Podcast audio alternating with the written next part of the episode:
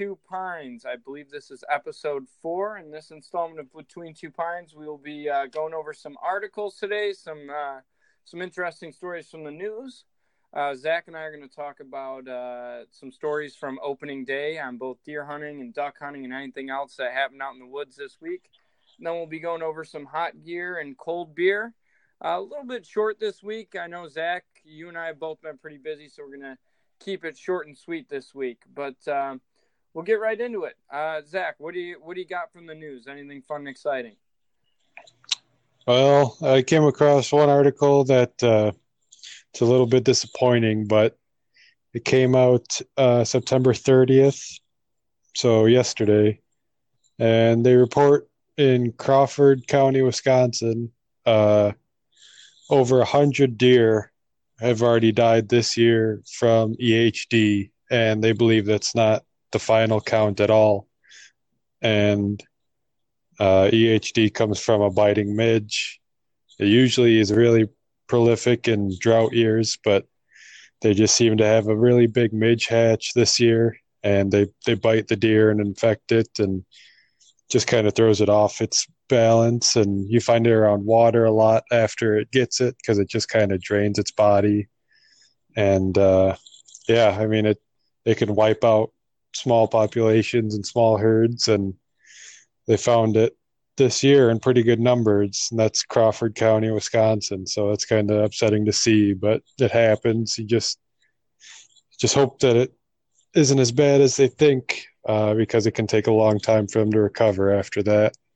So is EHD is that like so you said it's by a midge so that's not going to be something like uh, CWD or blue tongue that could be spread uh, you know from deer to deer that's going to be something that's uh, spread via parasite. Well, EHD and blue tongue look are identical in uh, like oh, observations. Yeah, because that'd be yeah. So EHD, what is that? That's uh, something hemorrhagic disease. Yes. Um, epizootic hemorrhagic disease. Yeah. Okay. Yeah. So yeah. So that's blue tongue. So yeah, that's the same thing then. Okay. Yeah. So yeah. I so mean, they're a little different, but I mean, it, it's basically the same exact thing. Yeah. So the it takes a lab to tell the difference. Yeah. So CWD is from deer to deer. So an EHD would be that would be spread via um, uh, some sort of parasite then. Yep, these biting midges uh, just kind of take over the deer. You know, first off, it's biting little people. Okay, it's 2019. Let's use. Uh, you know... sorry, I'm still living in the past. yeah, come on. Um, yeah, so so that's kind of interesting. I mean, is that and that is that relatively new for Wisconsin? I'm not really well versed on um, on this topic. Uh, they first found it in 2002 where in Iowa County there was like 14 or so dead, but then uh, that spread to 380 that year. Um, but I mean, it's it pops up. Uh, it's like I said on drought years when you can you concentrate the deer, and those midges are out. I mean, deer die from it every year, but once you concentrate the deer and those midges need the water just as much, then that's when you start seeing the population or the the you know somewhat larger population impacts in like your county or your your local area. Hmm. And uh, is there like uh, with these midges? Is there um, is there ways that you can control these, or is this just gonna kind of be you know it's if it's gonna come, it's gonna come, yeah, you know what I mean? Like it's just one of those naturally occurring things where it's going to be ebbs and flows, or is this something that, as a landowner, that you can, uh, you know, plan for and potentially uh, uh, kind of uh, lessen the chances of your deer in your area getting this? I mean, if you if you want to manage it yourself and you can get fresh water flowing, that's the best way to kind of fight it. I don't think there's really any way to get rid of the midges themselves, but uh, standing stagnant water is kind of the main cause of it. So they could be way back in the woods and the one watering hole that you know is four miles from any road that nobody gets to could have it, and that could take out those. But good, clean, fresh water is probably the best way that you can directly handle kind of holding them back yourself. Hmm. Okay. Huh. That's interesting. Yeah, no, and that's uh I mean it's one of those unfortunate things with any of these diseases that you see, especially when uh you know you have a healthy population, maybe some big bucks in there, and then they're just you know, I, I feel like it's it's almost a waste, but I guess that's kind of the natural order of things. Yeah, and I, I think there's a part of I forget which region, but there's a part of Iowa that's kind of going through it right now too, and it's not it's weird because it's not always fatal. Um, the deer can kind of the deer can sometimes survive it, but if they die, it's within a couple days that they actually die. But if they can kind of write it out, then they can actually get through it. Yeah, no, and I, I mean, I've actually seen uh, some pretty big bucks. There was a big, I've, you know, when I was out in the field as a ranger, I've seen some bucks being real weird, and we did have kind of a, an influx, and I didn't, I wasn't able to look at the numbers. This is just from observation of uh, a couple deer that did have blue tongue, and uh, that were surviving it, but were acting real weird. Yeah. You know, they was almost like they were a rabbit or something. You know, they were just like walking, just like in parking lots, like totally disoriented, but it's because there's giant holes in their brain. Yeah, they just turned into a zombie. Yeah, it was real. Going around in Missouri of one that actually walked through a campfire and then just walked into the river and drowned. That's so messed up. Yeah, that's uh yeah, that's so weird. Huh. Well, that, I mean that's crappy, but yeah, it's an interesting uh That's what I'm here for, just like bringing down the crowd. Yeah, yeah, exactly. Thanks for that. All your bucks are dead, Crawford County. Good luck. Freaking idiots got your midget. um, yeah, no, I mean that's unfortunate, but what are you gonna do? Do you, do you have any uh any other interesting articles? Uh, no, I don't. Well, I will. Uh, I will take you. Uh, you know what? Since we're gonna be depressed, Zach, we might as well be really depressed. And I Let, think let's we. get there, buddy. oh yeah, we're we're gonna. Yeah, this will put us in. So Zach, um, I think you're aware. I think I'm aware. Uh, elk hunting is uh, legal as of 2018 in Wisconsin. Am I uh, wrong in that? No, that sounds right. They let out what, like ten tags, I think it was. Yeah, ten tags. Uh, yeah, yeah. Those last year was the first year, um, and I think we all know, or you know, maybe that's some stories that we could touch on. Is that uh, you know there was some questionable shooting of elk uh, on that first season. Well, uh, on that topic, about two weeks ago on September 18th, uh, a big bull elk in Sawyer County, just outside of Clam Lake, Wisconsin. Uh, somebody shot it with a slug, and then just left it on the side of the road. So that's cool. Thanks, Wisconsin. Just really, I saw that. That was confirmed that it got shot with a slug, right? yes, that was confirmed. Slug. A slug was recovered and analyzed. Um, and uh, the DNR is investigating. And I think the reward right now, if I'm not mistaken, I they do have a reward out for any information regarding this. So if you know this pile of garbage that just shot this elk for no apparent reason, please turn him in because he is probably you know how you'll be able to recognize him is he's giant and brown and smells because he's just a giant pile of crap. That's what the Yeah. so uh, yeah, that's that's where I'm at with this one. Yeah, they're offering uh, twenty two hundred fifty bucks uh, for a reward on this.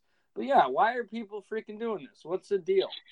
There's, It, it doesn't even make sense. There's not even a gun season going on right now, and that's, I mean, it, it that is about as direct and uh, premeditated as it gets. yeah, so they went out there with the slug, shot the damn thing, and then just uh, like what? Why? Why? Why do people got to be like this and give hunters? Which that guy isn't even a hunter. I don't even consider this person a hunter at all. This guy is just a giant or woman. Could you know? 2019, equal opportunity even for criminals. Um, This man Could be a midget. It's even too. what? Could be a midget even too. Yeah, it could be a midge or a midget. It could be anything. So, uh, yeah, no, I think that's. I mean, it's total crap. Uh, it's hard enough. Wisconsin's trying to get an elk season going. I mean, it's such a great thing for hunters in Wisconsin, and then people got to do dumb stuff like this. It's uh, yeah, this really irritated the heck out of me when I saw this because the herd is only uh, this herd. Uh, so in 19, yeah, so this herd's only 80, 80 elk, 75 to 80. Yeah. 75 to 80 elk. And so you just took that out. So essentially you've taken almost, you know, 10% or no, what would this be? It'd be like two and a half percent of uh, the elk population you just took by shooting this one. What a jerk. So big tip of the hat to this guy for being a giant pile of freaking garbage. Um, but I did have another article. We'll we'll take it up uh, and make it a little bit nicer this time around. Um, so there was this lady in uh, in Colorado, I believe, that was walking down the trail and was uh, walking down the trail with her dog, and then proceeded to get stalked by a mountain lion, which the video is online. Um, she was getting stalked by a mountain lion, and uh, after yelling at the cat, which she said uh, the things that she yelled were "bad kitty," um, and that that didn't work. Surprise, surprise. Um, she decided to play uh, some Metallica from her phone on full blast. Uh, Metallica, uh, I believe the song she said that she played was "Don't Tread on Me" by Metallica, and it scared away the mountain lion. So, you know, it did, yeah. And so, uh, you know, the the takeaway I got from this is I'm no longer carrying bear spray with me when I'm out west. I'm just going to carry a Bluetooth speaker and maybe, you know, play some Pantera or something at full blast. Yeah, that's uh that's pretty incredible actually. Um, I know there's a couple couple lions around here where I'm at get spotted every year or so, so now I know to have that in my back pocket too. Yeah, for sure. I mean, if you could play if there was any song, what do you what song would you play to scare away a mountain lion? Oh man. I don't know. I feel like something from Uncle Ted would uh, really put some fear in that cat. I was that Uncle Ted's out for it. yeah, I would just play a recording, not even of his music, just him talking. yeah.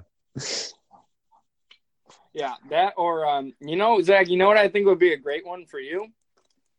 What's that? And just so the cat knows that not only is it uh, sneaking around, that you're also sneaking around, and you can play "Tiptoeing in My Jodens" by by the by the master himself, Riff Raff. Yeah, and then you could tiptoe around. Then it knows, you know, real recognize real when it comes to tiptoeing around. Gotta respect the game. yeah, no, for sure. But um, yeah, I mean, uh, Raff, really. What was that? Shout out to Riff Raff, really. Uh, for real, yeah. Shout out, shout out to Riff Raff for just being the songbird of our generation, and uh, for taking a ton of steroids and probably and probably a little meth, but that's okay. we still love him. Um, yeah, but I mean, for the most part, it was actually uh, at least I didn't see anything overly exciting in the news. Um, I mean, obviously, bow season is uh, opened up and other stuff, so um, I think we could kind of kind of cut right into it as far as uh, our main topics here. Um, is uh, is opening weekend. So this was um, well, I shouldn't say well, it was uh, opening bow season since the last time that we spoke, and uh, it was also opening uh, duck season here in Wisconsin for the for the actual season, not early season. So Zach, I've been excited, really excited to hear your stories from uh, this. This was opening weekend for bow. When was that? Yep, uh, Sunday, September fifteenth in Missouri. Okay, and so how'd you do? I did shot my first deer on public land. Um, so I, I scouted this spot a while back, and they're kind of it's just on a big public land complex, and they're redoing the ditch on most of the road. So they have it blown out right now, so you can't really drive down the two tracks off the main road. Mm-hmm. Um, so I just parked on the top of that main road and I walked down. It ended up being about a mile, but I walked all the way down to these food plots and uh, there was a pond on it. And I get up to this, the pond's kind of on this rise. And I, I get to the rise and this pond is just full of about 20, 25 deer that all are just staring at me once I peak this rise. And then I walk around it a little bit more and I just kick out turkeys. And then I walk towards the pond and I kick out ducks. And I'm just like, holy shit, this is the mecca, you know? so I start that one away in my, uh, my memory bank and opening day came along and I just went out in the morning more of more as like a I don't know. I usually do it as like a ceremonial thing, you know. Like opening day, let's go out. Yeah. No no real ambitions, but uh that was all right. I heard some deer, but none of them got too close. And then I came back and said, "You know what? I'm just going to go do it. I'm going to walk that walk that long walk and see what happens." So, I grabbed my ice fishing sled and loaded up my stand, my bow, my gear, and I just headed down uh, about two two thirty. Looked at the temperature before I left the truck. It was about ninety eight degrees. Jeez Louise. Uh, you know, real feel temperature was in that one hundred five range. Oh gosh, I'm sweating just thinking about it. Yeah, so I get down there and uh, set up about. I get up in the tree around 230, 245, and it's just I'm dripping, dripping. I got one water bottle with me, so I'm just drinking as little as I can. And around 4:30, little fawn pops out at this watering hole. I set up right on this watering hole. I knew they'd want to come get a drink. You know, it's 100 degrees out for Christ's sake. And uh, he came out around 4.30, 4.45 and was just prancing around. And I just let him be. He was, you know, size of a dog. must have been a late. He must have been a late drop because he was still completely spotted. I haven't seen a fawn that small ever in the fall. But uh, yeah, I just let him watched him do his thing. Cute little guy, just bopping around in the pond, and then right under me, actually, the wind was at my face all day too. So it was. I liked the wind, but then I heard some rustling behind me, and I was thinking that you know these deer are gonna blow out here, but they didn't. They just kind of creeped around me and uh, Spike, and then two yearling or year and a half old does walked out and 16 yards. I, I shot this year and a half old doe. I have a bunch of doe tags in my pocket. I just wanted to get one in the freezer for now. At least be good through, you know, winter and spring because I still have some from last year too. But yeah, shot her a little after five. Uh, she went, shot was a little back, um, probably nicked the back of the lungs, kind of in that last rib or somewhere around there. But I, I was pretty happy with it. I mean, definitely had some How far do you have to track it? Well, um, gosh, I'd probably say 75 yards. Oh, okay. So she dropped pretty quick. Yeah, well, it was uh, uh, surrounding this food plot and this pond was like fresh, like two or three year old clear cut. So, I mean, the woods are just a scattered, brushy, shrubby mess. And that's exactly where she ran to. So I'm just busting around looking for her and uh, finally just came across. I was working a grid. So I finally stumbled across her and had it field dressed and I was dragging it out uh, by like 5:45 so it took about 40 minutes from the shot to packing her out Well, and um, could you explain, uh, you know, for those that may not know, um, can you explain working a grid uh, in terms of uh, in terms of tracking a, in terms of tracking a, a deer that was recently shot? yeah um, Well, so the, the shot was a little far back, so I didn't have great blood on the ground. But I walked the tree line by uh, kind of just down by where she went in, and then I just hear off in the distance some crashing and stuff, but it didn't really sound like it was going far away. It just sounded like something dropped and was kind of crashing, you know? Yeah. So I just kind of went up right where I heard it, but I stayed kind of before where I kind of estimated it was at, and I just walked back and forth, and then I moved up maybe 10, 20 yards, just as far as I could see. Then I'd move back and forth, what I would think would be, a, you know, a, a, good distance either way, left or right. And then I'd just move up and then move left, right, up, left, right. And then that's just kind of how I work my grid.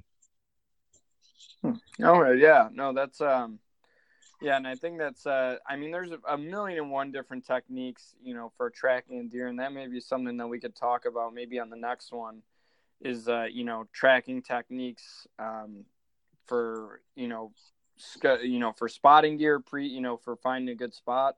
And then also uh you know after they've been shot. But yeah no the grid the grid technique and i mean i've used that a million times even for finding ducks when you shoot them over some tall grass and you don't have a dog.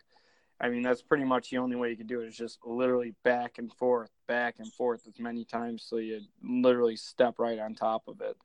Um, yeah, and that's pretty much what happened here. And then, uh, so here comes the best part. So it's six o'clock, and uh, I'm ready to get going. So, you know, all this stuff has me beat, dripping in sweat. I take a swig of my water, and it's my last swig. So I said, "Oh crap! I got to get this thing back up to the truck and get out of here because it's hundred degrees and this meat is about to cook." Yeah, you, you put it in the bed of your truck. You have venison steaks by the time you get home. yeah.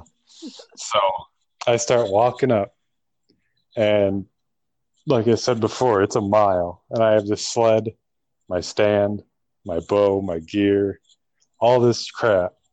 So I put my stand on my back, my gear in my bag on my back, and the deer in the sled. And I start hoofing it and hoofing it, and it's tall grass and kind of this valley. It's like kind of like an old hayfield almost, but I make it like 200 yards, and I just say I'm not going to be able to do this. So I ditch my stand, ditch my bow. I said, now it's I'll come back for that once I get this deer to the truck and it's kind of in this valley so i start getting an incline and i'm going like 20 yards stopping to catch my breath 20 yards stopping and then the big hill comes and that's i mean i don't know i don't even want to know 40% incline for like 100 yards or so yeah i'm crawling five yards stop five yards stop I'm getting so lightheaded. I'm out of water. It's 105 degrees. I have to call somebody. So I call Tracy. I say, Tracy, you need to come here with ice, water now. Like I'm about to pass out. She said, All right, where are you at? I told her, and it's like 40 minutes. so it was like two yards at a time for this last like half mile that took me just about 40 minutes to get this deer into my truck.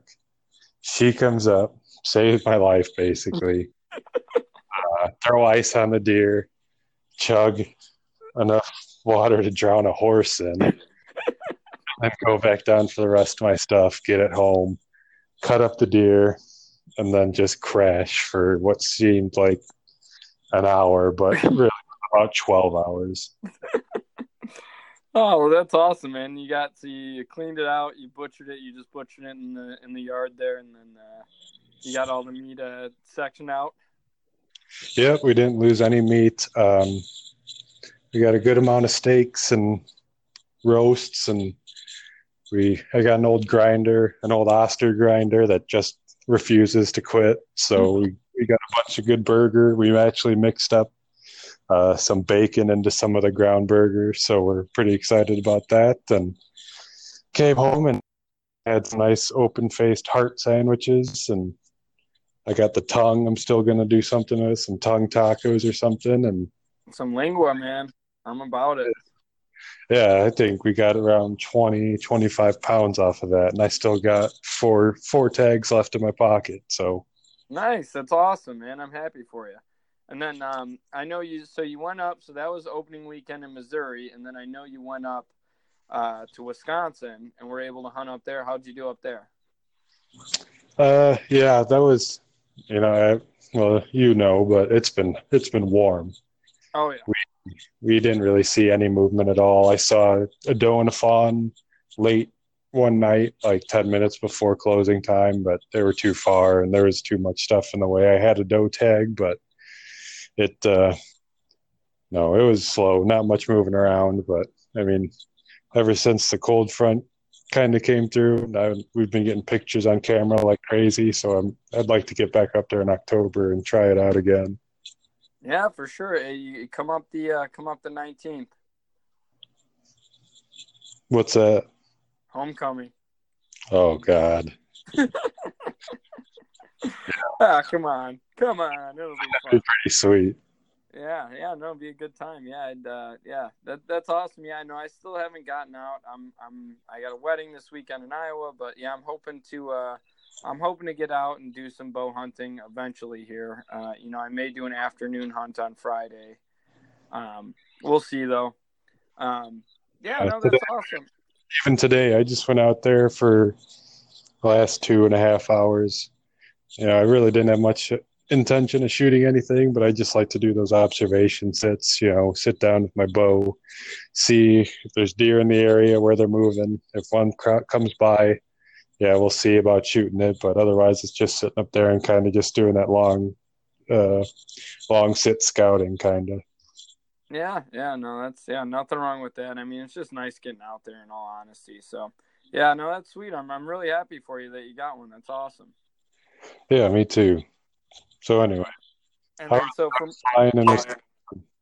sorry. Um, well, I was gonna say. So, what what's the plan now? Are you gonna just try and fill your uh, fill your doe tags, or are you gonna uh, are you gonna wait it out and wait on a big buck now? Uh, I got some pictures and kind of know the neighborhood of big bucks living right now. Um, I'll probably try and wait till end of the month to go after him when he start moving a little more like pre-rut stuff. Maybe start doing some calls for him and stuff. But until then, I'm just gonna go out know, mornings when I can or afternoons if I get done with work early and just try and fill doe tags. Yeah, no, I mean nothing wrong with that at all. Yeah, no, that's awesome. But uh, yeah, to answer your question, um, so I went out. Uh, I'll give you the whole synopsis of the day. So uh, went out. Uh, you know, Stashu uh, came up from Chicago. Uh, he was out doing. He was doing some bow hunting in uh, right there in Westfield. And so on Friday he was doing some bow hunting. And he came up here after his bow hunt. So on Friday night, um, and we went out to went out, uh, you know, just on the town here, and we we had a pretty slow night. Got our got our Friday night fish fry in on Friday night, and then was the the age old question, which is uh, for those that don't know, in Wisconsin on opening day for duck hunter, most it seems like a majority of people camp out on the water the night before, which that was really what we were hemming and hawing about. We're like, ah, do we, you know, do we want to just get out on the water right now and then camp out in the spot? How many birds, you know, how many boats do you think are going to be out there? You know, this and that, and trying to decide the spot. Do we want to go to the Mead, you know, which is a, a, a public hunting grounds, but it's uh it's a refuge, so it gets a ton of pressure on opening day. And you know, we were, eh, do we do this? Do we do this? So we ended up deciding we were going to hunt the river because I had scouted out some spots that I. Uh, that I, I knew would be probably uh, pretty good. So we left. Uh, you know, we were on the water by about three thirty in the morning, and uh, shooting hours were six twenty three or six twenty five. So I mean, we were out there early. We put out a spread. We were hunting a um, a peninsula and the backwaters, And I figured with the amount of pressure and gunshots that was going to be going on on opening day, I was like, ah, you know what? We're pretty much good wherever because these birds are going to have no rhyme or reason to where they're going to be flying. And I I knew off the bat that they probably were not going to be flying into spreads, which turned out to be the case. They were just kind of freaking out, going every which way. Um, but so we hunted this peninsula. We put out about two dozen uh, decoys, a mojo. Um, and the spot that we initially wanted to hunt, somebody was actually not in the spot, but was a little bit close for comfort. We probably did have our, our 300 feet, but I didn't want to push it, so we went a little bit further.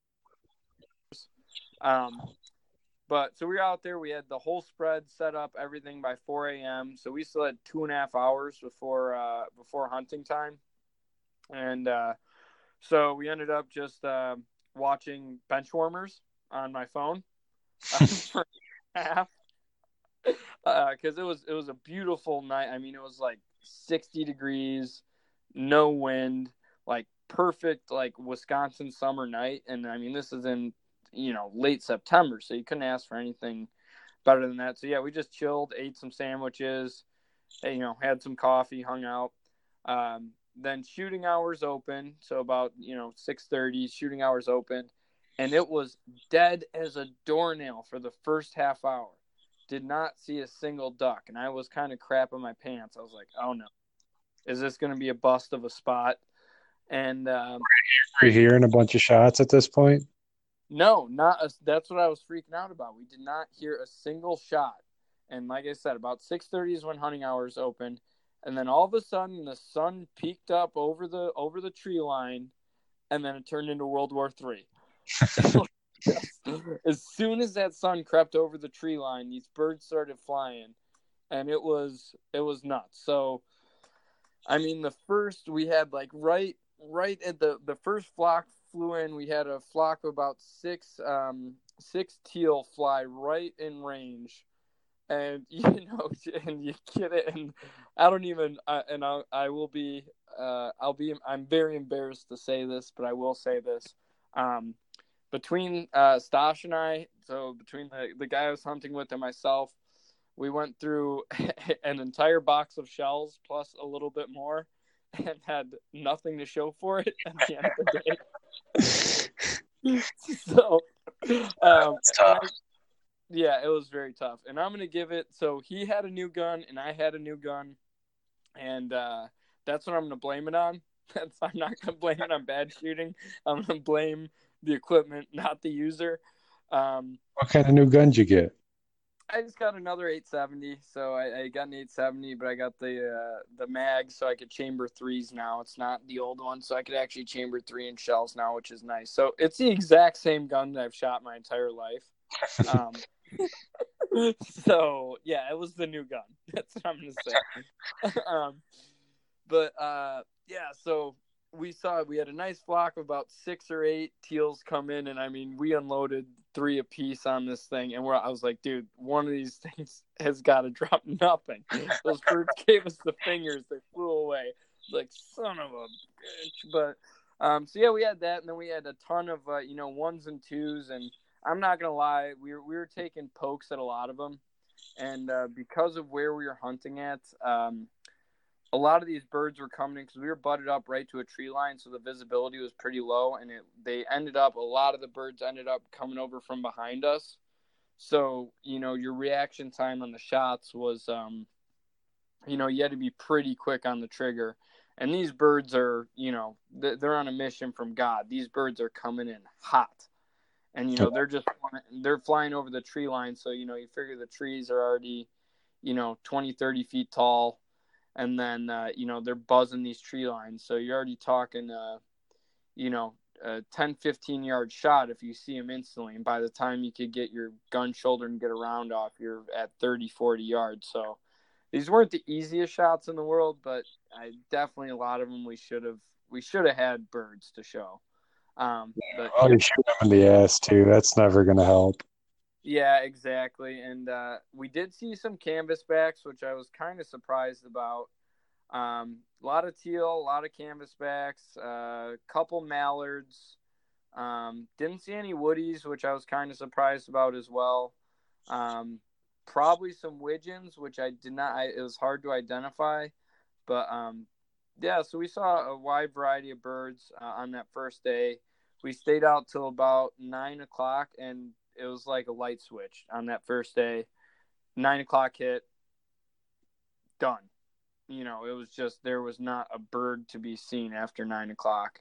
Um, but we saw some geese too. We did take a poke at some geese um, with threes. You know, that's a little bit tough. Some three and a halfs may have been in range, but even at that, um, you know, it's kind of. Eh. Um, but yeah, so then uh, we went out the following day as well, and we realized that uh, you know we could go out a little bit later because I knew that there was going to be a lot less pressure on Sunday than there was on Saturday. Um, and we tried a little bit different spot, and um, we had some flocks. And we were uh, hunting with three guys on the second day.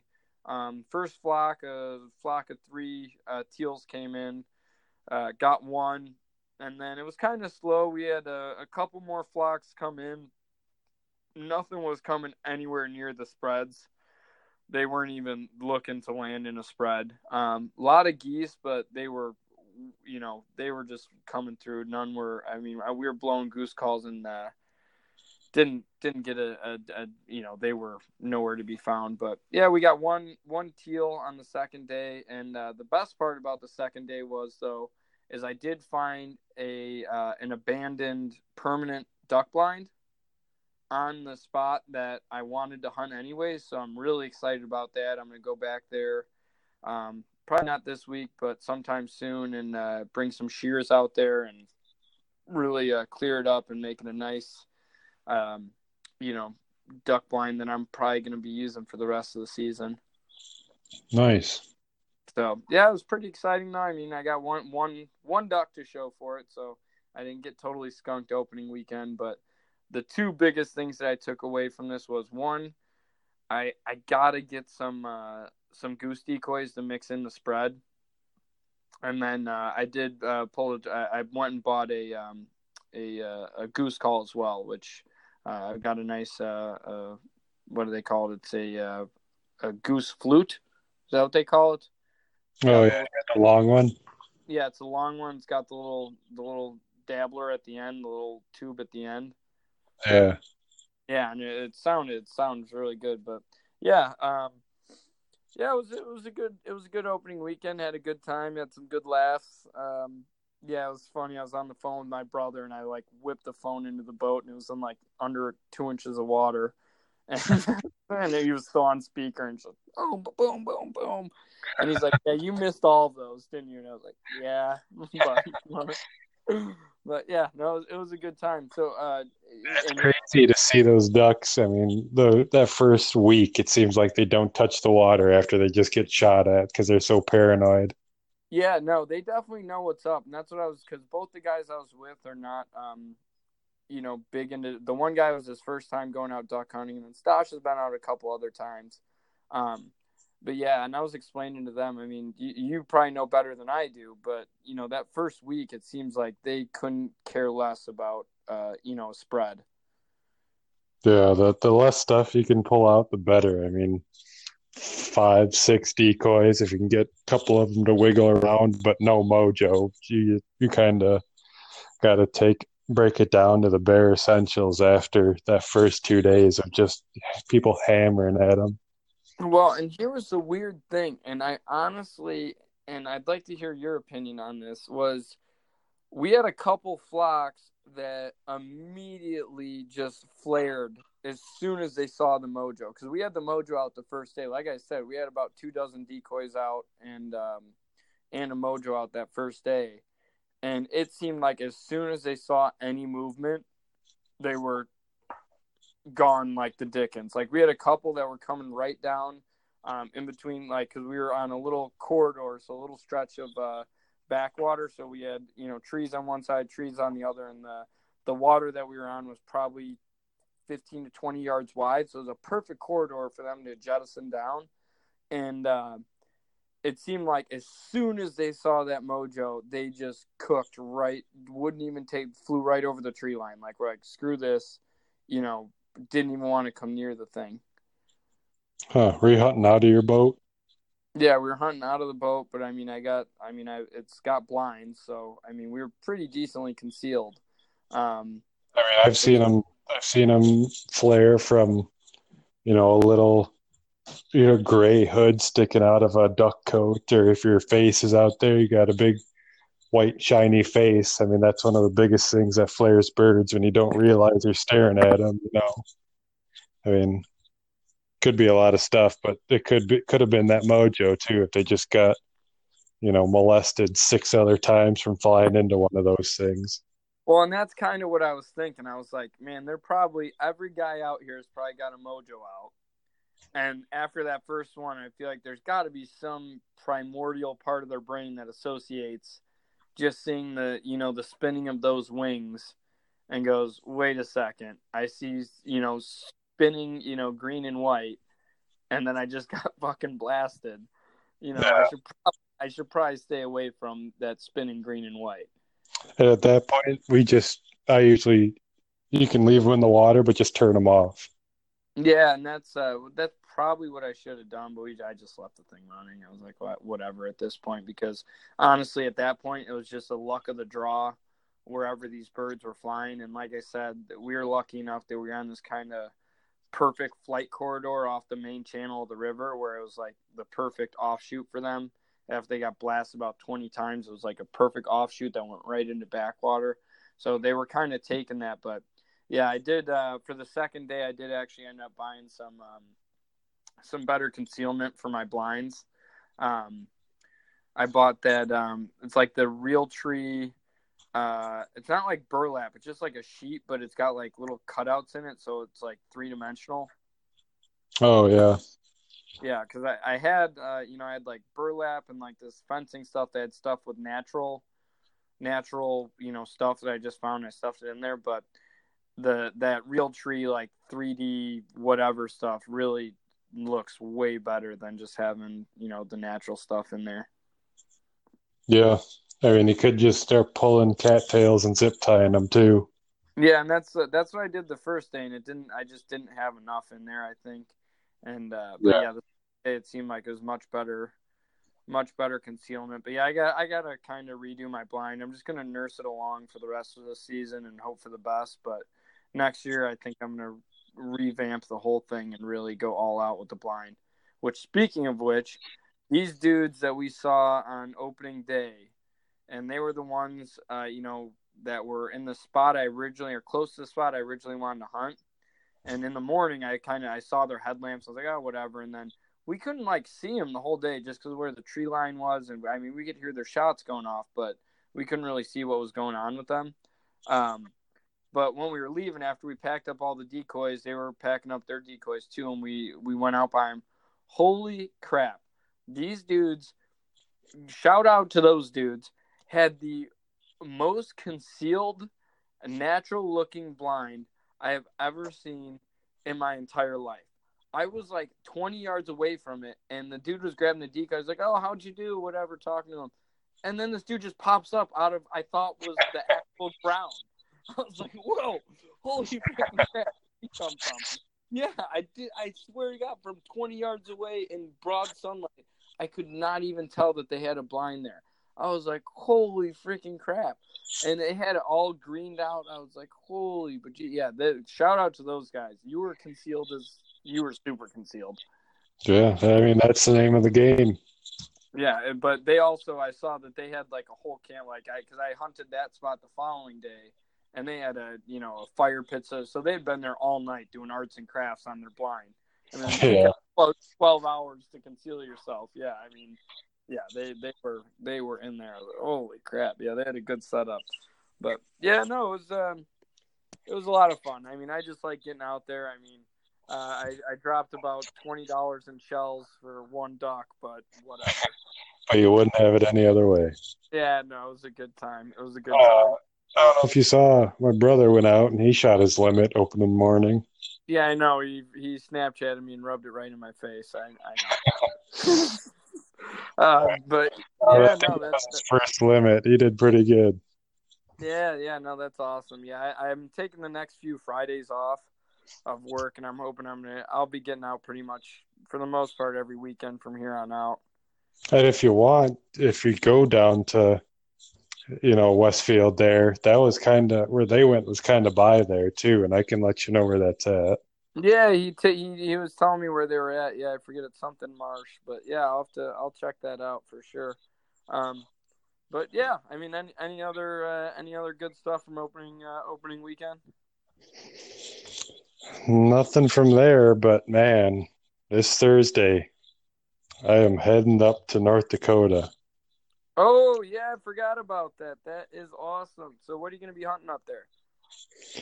Ducks and geese, and from the way things are looking, there's going to be a lot of them. Saskatchewan just got a crap ton of snow, and I think they're going to get pushed all down to North Dakota because they haven't gotten snow yet.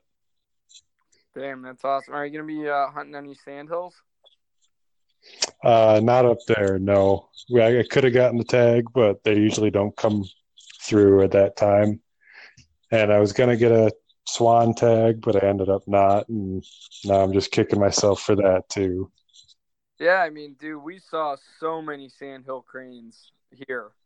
I mean, tons of them, probably over a hundred. We saw just flying around, being annoying. Yeah, I mean, in a month I'll be shooting those too. I I can't wait. Yeah, that's gonna be awesome. Yeah, that'll be really sweet. See, do you have to use a different choke for that? Do you just put on like a turkey choke and use three and a halfs? Uh, no, a turkey choke wouldn't work with steel shot. It's too tight. Yeah. Um, you might blow your barrel off. So we just, I got three and a half triple Bs from last year, but I think just three inch double Bs would be ju- just any goose load. Yeah, yeah, for sure. Yeah, those are some hardy birds. Um, yeah, no, that's awesome, man. That'll be sweet. Yeah, we'll have to uh, uh, post some pictures on the Instagram and uh, you know get that popping. But yeah, that's awesome. So um, I think that covers opening weekend. I mean, uh, we'll post some pictures up. Uh, I'll post a picture of the bottom of my boat with just a bunch of empty shells. Um, sadness, empty shells of sadness is what they are. Um, yeah, no, that that's awesome. So you got your buck, you got your, or your doe. Yeah, we'll we'll post some pictures of some stuff for sure. Um, so I think uh, I think we get to kind of talk about our uh, our next topic here. Um, is uh, you know our segment that Zach came up with here is uh, hot gear, cold beer. What do you got for me, Zach? Well, as far as gear goes, I bought this a while ago, and I was skeptical from my last one that I didn't like uh, how I would like this one, but it's a climbing tree stand. Um, I got it from or Summit makes it, and man, is it comfy! It's like twenty pounds. It's got backpack straps. I just throw it on my back. It's got a kind of the seat kind of flops down and makes a little shelf back there, so I can load like my my bag up on it and just go. Um, and it's nice because it's got a it's not the cushiest seat. They got ones that are like memory foam but the seat's comfy. Uh, my last climber didn't even have a seat so if i was hunting i'd have to literally just stand there for five hours. Um, but man it's a sweet unit. that's awesome. Yeah and so is it aluminum? Is it plastic? What is it? It's aluminum. Um, they make steel ones but those are pretty heavy and these aluminum ones are i mean they're awesome. I can get i can get up a tree pretty quick in it and then just strap in my harness and i'm ready to rock. Yeah that's what i was going to ask you. You you, you do use a harness. I did. I was stupid. Yeah when i was younger and i didn't and i was you know 10 15 feet up but now i don't go up there without one yeah, no, I think that's a good call. And I mean, that's a majority. Uh, I, I, know in Wisconsin, the, the majority of hunting related injuries are from people uh, flying out of tree stands. yeah. So, no, um, it's, but it might as well not be. It's a statistic, you know? Yeah, no, absolutely. I totally agree with that. But yeah, no, that's, uh, that's awesome. Then you got any uh, cold beer that you've, uh, that you've been on? Well, I think mine might be the same as yours. When I was up in Wisconsin, I stopped and got some Point peanut butter cup. Okay, yeah. Brewery. I, we, we might be reviewing the same beer here, but um, you know, it ain't bad. I it, I could have one of them and that's about it. But it's very flavorful, and it tastes like a day gum peanut butter cup. So, yeah, uh, I did take a sip of it, um, and uh, I mean, it, it, was okay. But just like you said, that's not one that you you you have a few of. That's literally you could drink one. Yeah, and that's fine. Some beers are like that, and they're awesome beers. I mean, it's just real robust flavor. Yeah, yeah, no, it was, uh, yeah, it was, uh, yeah, I got it straight from the teat. I went, uh, I, I, I had it at the uh, Pointtoberfest. Oh yeah, how was that? Uh, it was good. It was a good time. Yeah, good band, good all that. But um, yeah, so I guess I'll, I'll review my cold beer first, and then my uh, uh, then my hot gear. Um, but uh, the yeah so my i, I tried that uh the point peanut butter cup whatever peanut butter blitz or whatever it's called um pretty decent um but i was at Pointtoberfest which is at the uh point brewery in stevens point and it's a big fest and they have all of their seasonal and limited edition beers and all of their standard beers and it's this whole thing and the, it's at the brewery and they have bands and all this stuff it was crazy it was i mean it was an excellent time um, but so I tried a bunch of different stuff. Um, I tried that uh, that key lime beer.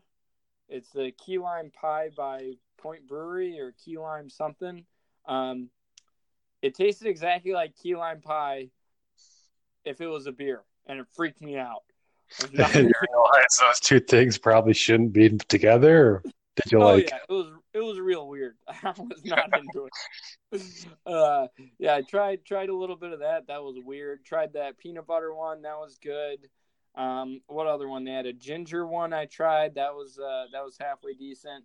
Um, but the the one that I would highly recommend to anyone is the uh, Cider Boys, which is also made by Point Brewery. Is the Cider Boys Sangria? Oh, um, you know what? Yeah, go ahead. I got something yeah, after that. It was unbelievably delicious, but I now have diabetes. It was the most sugary freaking alcohol I've ever had. Like you are better off having like a, you know UV blue and Kool Aid is less sugary than this. It was oh my god. I mean, I drank like eight of them, but I freaking thought I was. Oh my god, I felt like a kid after you know Halloween night, dude. I came back. I was like, dude, I need to lay down. My tummy hurts. I was oh, my tum tum. yeah, they're not even. They don't have a very high alcohol. Like I wasn't even drunk. My stomach was just in pain. I was like, oh god, I need insulin. Um, but yeah, yeah, it was. Um, but they, they are very flavorful, and I would definitely drink them again. Um, but you know, take a couple. I'll take a couple Rolaids and an insulin shot before I do it. so, but uh, speaking of the cider boys, I completely forgot. We also tried the apple, strawberry, banana. Oh, they had that one there too. Yeah, that one was good too. I had a little uh, sifter of it. Yeah, that one is awesome too. Doing good stuff at Cider Boys. Yeah, they're they're doing good work. Shout out to Point Brewery, sponsor us. Um, please, please, please, give me sponsors. Um, but yeah, and then as far as the um, as far as the uh, the hot gear, um, you know, uh, I would like to, uh, the uh, Drake Waterfowl, the waders. I think I talked about this on a previous episode, but this is the first time I had them out duck hunting. Um, those things are awesome. Um, they're neoprene, they're non breathable, which I know some guys would go either way. But uh, yeah, they're neoprene, non breathable. They got the uh, 800 grain insulate on it. Um, they were excellent. I mean, I have no complaints. The boots were real comfortable, kept me warm on the second day. It was rainy, it was pretty cold, like mid, you know, low 40s when we got out there mid 40s by midday. It was raining. It was the water temps were pretty cold, and uh, I was warm as could be. I was fine. Everything was good. Held my shells. Held up to me climbing in and out of the boat. Held up against the reeds. I was super satisfied with those things. Dude, they got enough pockets on there. Oh, dude, I I have hella pockets. I didn't even know I was losing stuff. I had so many pockets. That's uh, can't have too many pockets on some waders, and some companies just don't really get that hint. No, and the the other thing was, which um, I would I would uh, say an interesting thing for those that have waders that have um, the the Drake waterfowl waders that I have, they have uh, magnetic uh, closures on the front pockets. Um, yeah. And uh, what I realized, which is awesome, is you could use those magnets to hold your tin, and you could ha- put shells on there. The magnets are strong enough, I could put a shell on there, and it'll just stick to the magnet. So I'm gonna slide them in the thing, and it'll hold a tin of dip on the magnet if you put the lid on there. Um, yeah, it was awesome. I was very, very satisfied with that. Nice. Yeah, I got the one of the Drake jackets I have has that uh, magnetic pocket. It's pretty nice just for slipping stuff in and out of. Oh yeah, exactly. You don't have to zip stuff. It's just you know you don't have to take your gloves off. You just kind of force it open. It's uh, and it's good to go. But yeah, I mean, uh, I, I, that's what I got for cold beer and hot gear. Um, any closing remarks, Zach? Uh, you know, everyone's pretty much open for deer season. If you're a deer hunter or want to be a deer hunter, just walk farther than people. I mean, it's you're going to find success if you just put in a little extra effort. And I mean, that's with anything. But if your goal is to shoot a deer this year, just keep in the back of your mind, just outwalk. You know, most people aren't going to walk more than quarter mile from the truck. So, you know, just get to the get to where people aren't. Yeah, no, I agree with that. And I mean, same goes for duck hunting. I guess uh, my takeaway from opening weekend is, uh, you know, get out there early, prep, you know, make sure that you're, uh, you know, there's going to be a lot of pressure while it's still warm out. There's a lot of guys that are, you know, weekend war, uh, weekend warriors right now that don't want to brave the winter. So you're going to have a lot more people early season. So get out to your spots early. Make sure you're prepped. Bring a, bring your cell phone. Bring a portable charger. You know, listen to our podcast episodes. Yeah, yeah, yeah. Uh, catch up on some Netflix. Listen to our podcast. Uh, you know, when you're in the blind waiting out there. So, yeah, that, that's all I got, and I think that uh, I think that about does it. What do you think, Zach? Yeah, let us know how your opening days went, and you know we'll post pictures on Instagram, and just we like hearing stories. Yeah, yeah, no, and uh, once again, uh, you can find us on Instagram at uh, Between Two Pines Pod, and then uh, yeah, just hit us up on there, direct message us, whatever, and uh, you know if you got any good pictures, we'll post them up on there. If you got any good stories, DM us on there, and uh, yeah, that's awesome. So we will close close this episode with a quote from the man, the myth, the legend, the fellow Wisconsinite, John Muir. And his quote is The clearest way into the universe is through a forest wilderness. Okay, that's episode four.